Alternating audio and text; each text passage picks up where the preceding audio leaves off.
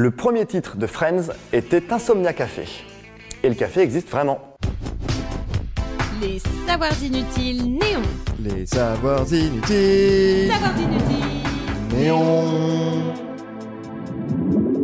Savoir inutile numéro 1329. On pourrait faire une saison entière de Savoirs Inutiles sur Friends. La série nous a accompagnés pendant 10 ans, 10 saisons, 236 épisodes. Eh bien aujourd'hui, on serait peut-être fan d'Insomnia Café ou de Friends Like Us, un autre titre un temps imaginé, ou encore de Across the Hall. Alors ce titre, Insomnia Café, n'est pas sorti de nulle part, puisque le bar existe.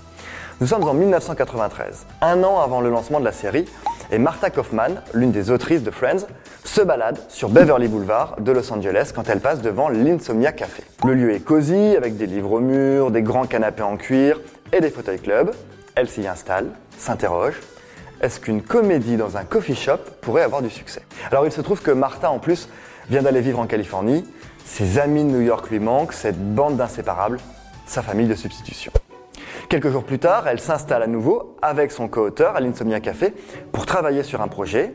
Ils mixent leur frustration de leur bande d'amis et ce nouveau lieu, Friends est. Mais ce n'est pas tout. Parce que le décorateur de la série, Greg Grande, est aussi tombé amoureux du lieu. Il l'utilise donc comme inspiration pour Central Perk, le café où se retrouve régulièrement la bande de Friends avec ses grands fauteuils en cuir et sa petite scène.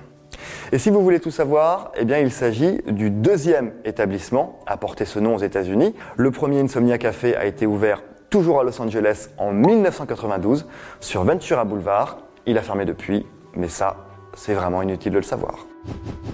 Si ce podcast vous a plu, abonnez-vous, likez, commentez. Les Savoirs Inutiles Néon, c'est aussi une appli et un compte Insta.